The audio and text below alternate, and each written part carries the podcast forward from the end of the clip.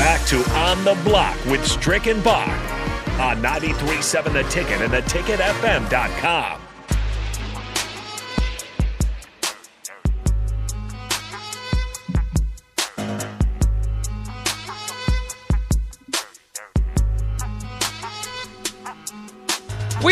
wrapping up things here on the block on a Thirsty Thursday. Thanks again to Kevin Meyer of Meyer's Cork and Bottle for stopping by. And thanks to you to the Mercado by Certified Piedmontese at 84th and Havelock for sponsoring us every day here on the block on 93.7 The Ticket. And then also, of course, thanks to you guys for listening to us and uh, and communicating with us. Uh, I did want to get to this uh, this text real quick from Texas Jeremy. He says, to clarify my reason for a quarterback having a short leash and a make or break it year for Frost, you can't marry yourself to one quarterback. If we didn't have Purdue, Purdy, uh, then ride or die with Thompson. But I feel like we have options. Um, so uh, you know, I, I, you know you can see that side of it too. I, it, I just feel like uh, you want some stability in that quarterback room. But um, you know, if it is that close of a race and, and, and one guy's struggling, maybe that's maybe that's the, the, the move that you make. I just I don't want to see. It's almost like overthinking it, right? I mean, it's almost like over t- tinkering or toying with your roster or with uh, with your moves. Um, you got to have faith when you make your starters. Now, again, when you have, when you, as the season plays out, nobody's perfect. Maybe you'll make a mistake here and there, and then at certain times, guys that started the year that aren't at starter level may develop into that. So you know that that could happen too. But I think that they, especially early on in the season, with uh, with a new offense, a lot of new pieces there, they might have to have some patience before it gets into midseason form. I I actually understand absolutely, Bach. I, I agree with you as well, but I absolutely understand what Jeremy's saying. Um, the way that the question was posed, um, I too would probably say that that would be an area, especially being Scott Frost, to where if my job is on the line and I'm who is one a former quarterback, two a former oh you know offensive coordinator that had tremendous success, I would be maybe putting my foot down and it may be in that area. So Jeremy makes a good point in that um, where you two clarified and, and gave uh, some credence to his point. I, I think you really got to look at it. I think you've got to consider that if he has one or two, like just say for example, in the in the first first three games, he has a bad first game against Northwestern, but they squeak out a win. He comes back the next day and has a tremendous bad first quarter. There's no movement in the offense. Maybe a you know a fumble, maybe a couple throws that were mm, maybe dropped but not intercepted. But it was like, come on now. Maybe you go in and and and, and go a different route. That's why I say it has to be pre- prefaced in the preseason.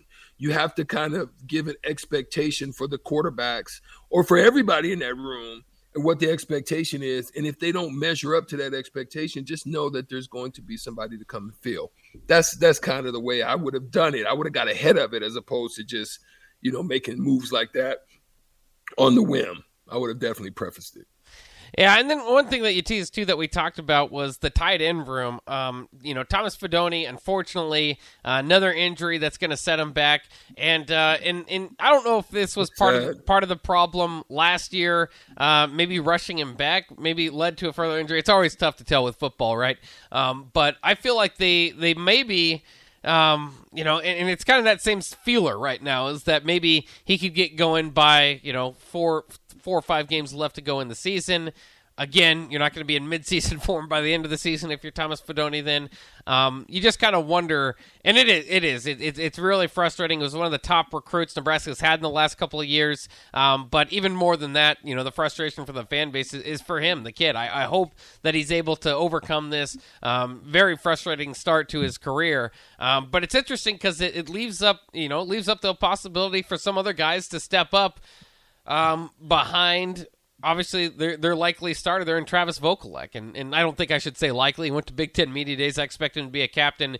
Um, you know, he's kind of waited in the wings there the last couple of years behind Jack Stoll and Austin Allen, and uh, and and it's it's time. And I and I, he's made a couple big catches over his career the last couple of years. Um, I and, and it's a great blocking tight end. You're, you're good at your starting tight end, obviously, um, with Travis Vokolek. Behind him, I'm interested to see who steps up. It feels like Chris Hickman's Yeah. been around quite a bit. Um, they've got a lot of guys kind of in this wide receiver slash tight end type of feel to them.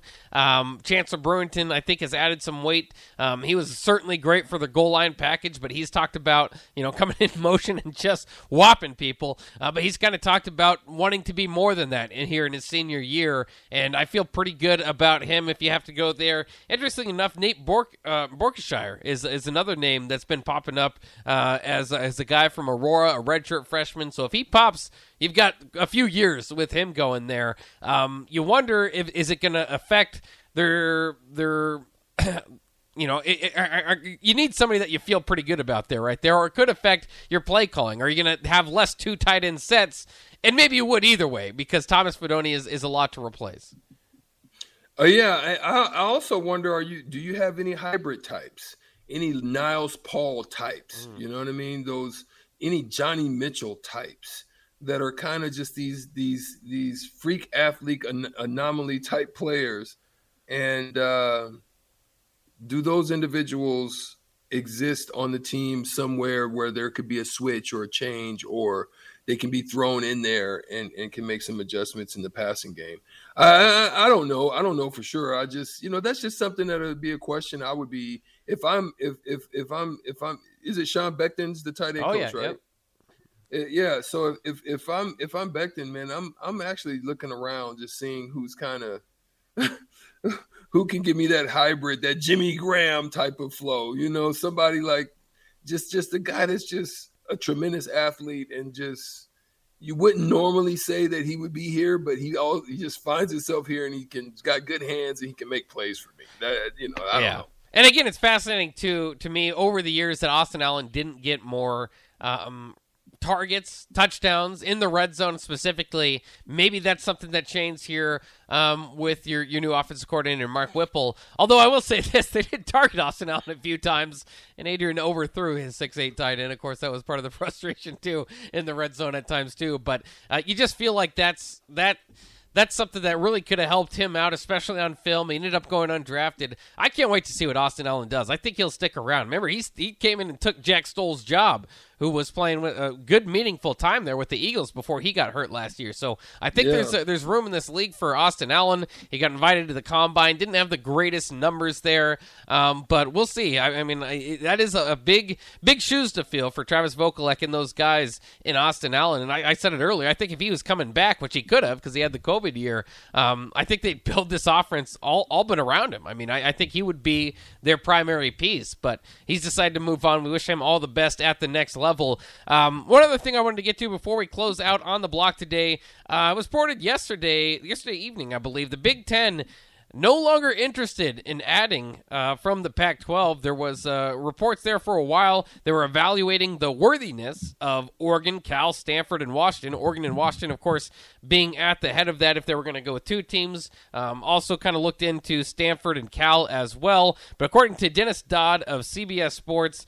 Um, they're no longer interested in that. Right now, they've got the, um, after kind of looking into it, uh, rights holders were balking at paying the same amount for those schools as the 16 Big Ten schools going forward. Um, so they admit it might eventually open it up again, but right now they just kind of have the open invitation to Notre Dame, and that's about it. There's a lot of stakeholders, apparently, according to Dodd, again, now believe the Fighting Irish will ultimately stay independent, and there's a chance that the Pac 12 survives all this. There's a chance that Notre Dame stays independent. There's a chance that this Power Five, this this this this seemingly uh, you know two mega conferences in the end might cap at 16, um, and a semblance of college football will remain.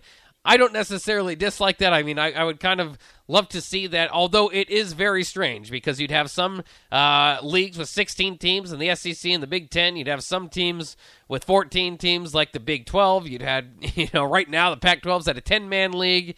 Um, the ACC's at 12. So, um, very still an imbalance that doesn't necessarily set up for the college football playoff the best, but s- still some of those, those traditional college football landscape would survive the way that we see it now. And interestingly enough, it would kind of shift from um, if if it does survive, at least for a few years, it would shift from who's going to be left out of the SEC and the Big Ten, which of the Power Five teams aren't going to make it, aren't going to survive, kind of toward you know the Pac 12 might add two teams from the group of five. The Big Ten went out at four teams from the group of five. More teams being involved in the Power Five instead of less. Um, so kind of an interesting dynamic there. Um, and uh, it, and I don't even know what way to feel. If you're if you're a Big Ten fan, I think you feel comfortable. You don't feel like you have to make a move. I think that kind of plays into it um, because you're definitely one of the haves, and and you're not going to be left out in the have-nots. Um, but uh, don't don't seem to be too aggressive moving forward with expansion. Well, that's what you got to eye. I mean, I think your eyes got to turn to what's going to happen to your conference USAs or your American leagues. What are going to happen with those leagues? I think that's what's going to be probably the next thing. You then you've got to look potential merger. I think right now, just the fact that none of this is really going to go down at least for the next few years.